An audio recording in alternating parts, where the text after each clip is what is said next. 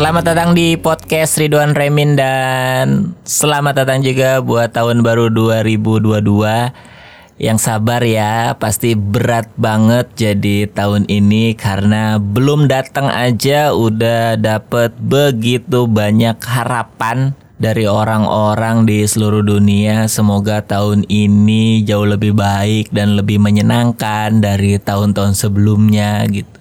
Kamu boleh loh untuk tidak memedulikan semua keinginan mereka.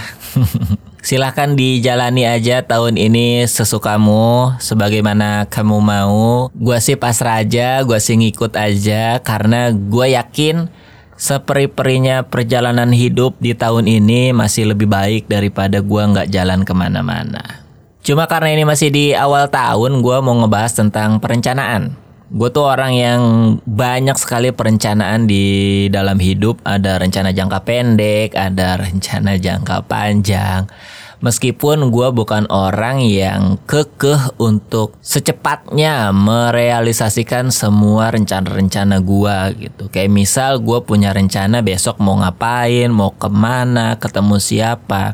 Tapi ketika di perjalanan menuju hari esok, gua ketemu sama hal-hal yang jauh lebih menarik, jauh lebih menyenangkan. Mungkin gua akan singgah dulu, gua akan mampir dulu untuk ketemu sama hal-hal yang menarik itu. Gua akan menunda rencana-rencana gua pada awalnya yang udah gua siapin untuk hari esok. Begitupun dengan rencana jangka panjangnya. Kayak misal di tahun ini gue punya keinginan yang cukup besar untuk gue wujudkan. Tapi ketika nanti di perjalanannya gue ketemu sama sesuatu hal yang gue suka, hal-hal yang bikin gue happy, ya mungkin gue akan menunda rencana-rencana gue itu untuk direalisasikan di tahun ini. Dan gak apa-apa loh.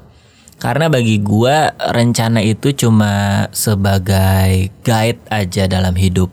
Supaya hidup gue tuh ada tracknya gitu. Nggak yang ngalir seperti air. Alah tai anjing hidup tuh tetap harus ada tujuannya. Cuma tujuan itu tidak menjadi satu-satunya tujuan gua atau hal yang membutakan gua sehingga gua tuh nggak ngeliat di kanan kiri gua tuh ada apa, yang tiba-tiba datang ke gua tuh apa gitu. Karena banyak sekali kejadian-kejadian di hidup gua yang mungkin udah gua ceritain juga ya, entah di podcast ini, entah di YouTube atau entah di mana pun kalau hal-hal yang gue temuin di perjalanan menuju realisasi rencana-rencana hidup gue itu kadang menjadi sesuatu yang ternyata lebih gue butuhkan. Karena kita kan sebagai manusia tuh selalu punya ruang untuk bertumbuh.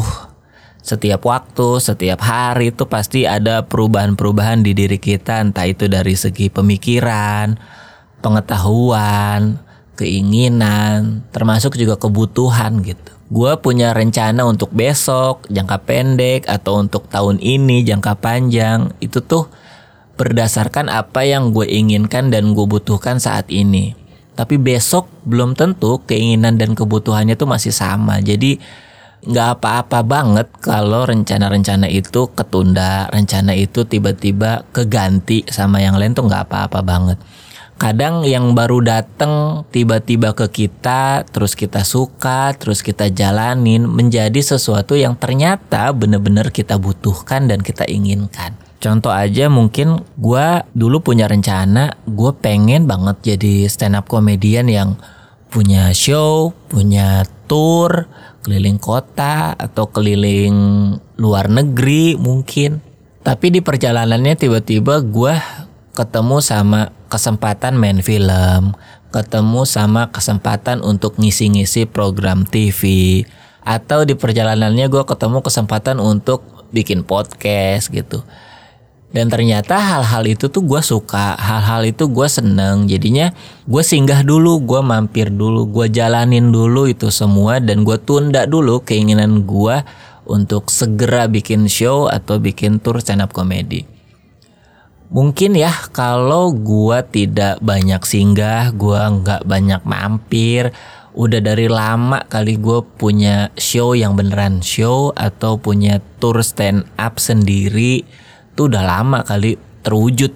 Cuman setelah gue pikir-pikir kalau gue nggak mampir ke berbagai tempat kayaknya walaupun gue bikin show dan walaupun gue bikin tour tapi kematangan gue sebagai stand up komedian itu kayaknya nggak mateng-mateng banget deh. Karena gue ngerasa setiap kali gue mampir ke sebuah tempat misal kayak gue main film gue ngerasa kayak gue tuh nggak ada apa-apanya eh kemampuan gue stand up tuh kayak nol banget eh ketika pindah ke bidang yang lain Begitupun ketika gue ngetek podcast, ketika gue ada di sebuah program TV, ketemu sama talent-talent yang mungkin udah jauh lebih dulu ada di industri ini. Terus gue ngerasa kayak, ih kok gue kayak orang bego ya nggak punya kemampuan apa-apa nih gitu. Dan dari sana akhirnya gue belajar untuk mengeluarkan potensi-potensi yang sebelumnya gue nggak pernah mikir itu ada dalam diri gue. Kayak misal main film, acting, Mana pernah gue mikir gue orang yang jago acting Orang ngomong aja kadang terus terang Gimana coba disuruh pura-pura? Tapi ketika ada di industri film ya gue dipaksa untuk mengeluarkan potensi itu Untuk untuk bisa bermain peran Untuk bisa berubah mimik wajah Untuk bisa memerankan sebuah tokoh dengan gestur yang sangat-sangat gue hindari itu gue pakai gestur di kehidupan sehari-hari gitu. Ternyata dari pembelajaran itu ketika gue balik nulis materi stand up dan tampil stand up itu tuh kerasa banget. Sekarang stand up gue tuh nggak yang cuman datar-datar aja. Stand up gue tuh nggak yang cuman fokus di mikirin verbalnya doang harus lucu atau jokesnya doang secara tertulis harus lucu. Tapi gimana cara gue mendeliver itu supaya bukan cuman lucunya aja yang orang dapet tapi rasanya juga orang bisa terima gitu. Begitupun dengan gue ngetek podcast yang tadinya gue ngerasa ah kalau cuman ngomong nyeletuk lucu-lucu doang mah gampang nih. Ternyata tidak segampang itu teman-teman.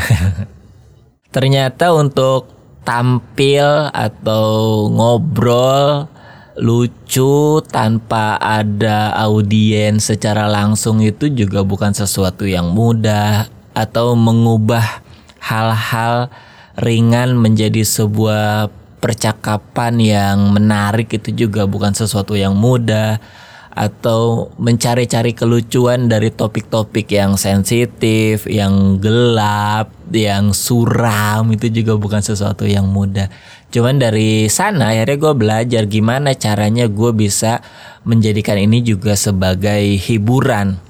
Jadi yang tadinya mungkin cuman pembahasan-pembahasan biasa aja menjadi sesuatu yang menarik, menghibur dan bisa dinikmatin sama orang. Terus di sana juga gue belajar ternyata kita tuh ketika bikin karya atau bikin konten, bikin sesuatu lah gitu yang bisa dinikmatin sama orang, bukan cuman perlu mikirin konten ini tuh bisa dinikmati atau enggak, tapi mikirin juga penikmat konten kita tuh siapa, target pasarnya tuh siapa, sesuai enggak sih sama keinginan kita. Kayak misal gue bikin jokes, Terus bukan cuman jokes itu harus lucu, tapi gue juga harus tahu jokes ini tuh lucu di siapa. Apakah lucu di kalangan anak-anak muda aja, atau lucu di kalangan orang-orang tua aja, atau lucu di kalangan bapak-bapak aja, ibu-ibu aja, cewek-cewek aja, cowok-cowok aja itu tuh harus tahu dan harus di dinilai juga apakah itu menjadi target yang benar-benar kita inginkan. Kalau misalnya enggak ya harus ada improvisasi dalam diri atau improvisasi dalam konten-konten kita supaya lebih sesuai lagi sama target market kita gitu. Terus ketika gua ada di sebuah program TV, ketemu sama talent-talent yang jauh lebih dulu ada di industri, gua belajar gimana cara mereka uh, berperilaku di atas panggung, berperilaku di sebuah set, berperilaku di belakang stage gitu. Yang tadinya gue cuman tahu oh ya udah gue stand up komedian, gue disuruh tampil 10 menit, 20 menit, gue persiapan di rumah, gue dateng makan, ngerokok, nunggu dipanggil, terus tampil, terus beres tampil duduk ngerokok ngopi-ngopi pulang. Ternyata nggak gitu doang loh harusnya. Ada yang namanya kita ngobrol sama panitia, ngobrol sama kru, ngobrol sama orang yang ngundang kita supaya kesan baiknya itu kejaga dari awal sampai akhir. Bukan cuman penampilan kita yang bagus tapi ya sikap kita ke mereka tuh seperti apa juga kadang menjadi sebuah penilaian apakah kita bakal diundang lagi atau enggak? Apakah kita bakal di hire lagi atau enggak sama mereka gitu. Dan dari sana banyak sekali pembelajaran-pembelajaran yang akhirnya bisa lebih mematangkan gua sebagai stand up comedian. Ketika gua balik nulis materi stand up lagi gue jadi mikirin tuh ketika nulis jokes ini jokes lucu sih tapi lucu di siapa nih jokes ini? Gitu atau ketika gue bikin jokes terus aduh secara tulisan gak lucu nih tapi kalau gue deliveryin dengan cara ini kayaknya penonton suka deh gitu. Atau ketika gue punya jokes yang agak sensitif agak berat gitu. Terus gimana ya cara pendekatannya supaya orang-orang tuh bisa nerima ini tuh cuman sebuah jokes ini tuh bukan emosi gua atau perasaan gua yang sebenarnya ini tuh bukan niat gua untuk ngeledekin tapi cuman cuman gua pengen kalian tuh tahu ini tuh lucu gitu. Gimana ya caranya? Oh dengan cara ketemu dulu sama orang yang punya acaranya ngobrol dulu sama mereka terus bahas dulu hal-hal yang pengen lo bahas terus ajak mereka bercanda. Lu jadi tahu ukuran bercandaan mereka tuh segimana sih gitu. Kadang kalau lu nggak ngobrol dulu, nggak ketemu dulu, lu jadi nebak-nebak kan nggak tahu gitu. Ini jokes ini tuh boleh nggak ya gitu. Biasanya kan kalau ada undangan-undangan di acara-acara yang formal tuh saklek gitu peraturannya nggak boleh blue materinya nggak boleh uh, porno gitu nggak boleh sara nggak boleh politik Cuma kan di setiap pembahasan gue pasti ada saraknya, pasti ada blue-nya, pasti ada politiknya. Dan kalau itu semua dilarang, gue jadi bingung kan gue mau bawain materi apa nih. Nah makanya kadang gue siasati dengan gue ketemu dulu orangnya, entah itu mungkin meeting online atau mungkin sebelum acara gue ngobrol, gue tes dulu tuh bercandaan-bercandaannya ke mereka. Terus gue lihat respon mereka tuh segimana sih sensitifnya, segimana sih nggak bolehnya. Kadang ya ketika udah ngobrol ih mereka mah lebih parah dari gua bercandanya gitu. Karena kan gua mah stand up komedian ya gua nge ngerti gitu gimana cara bikin joke supaya nggak kasar gimana cara ngatain orang tapi tetap ramah tuh gua ngerti caranya. Sementara mereka kan orang-orang yang tidak belajar itu jadi ketika mereka ngomongin sesuatu yang sensitif cuah ketika mereka ngomongin sesuatu yang sensitif tuh beneran kerasa sensitifnya gitu kayak ih anjing kok lu jahat banget sih otaknya Intinya adalah gue selalu percaya hidup itu harus ada perencanaan. Cuman gue juga percaya hal yang tiba-tiba datang di hidup gue, hal yang tiba-tiba gue jalanin saat ini adalah hal-hal yang mungkin bisa mendekatkan gue sama perencanaan-perencanaan gue sebelumnya. Atau mungkin bisa jadi menjadi sesuatu yang sebenarnya gue inginkan, gue butuhkan dan jauh lebih penting untuk segera direalisasikan dibanding perencanaan-perencanaan gue sebelumnya.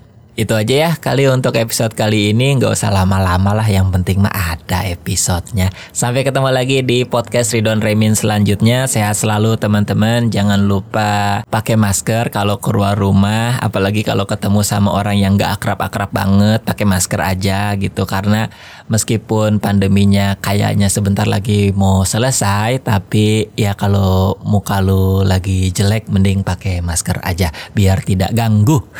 Sampai ketemu lagi. Dadah.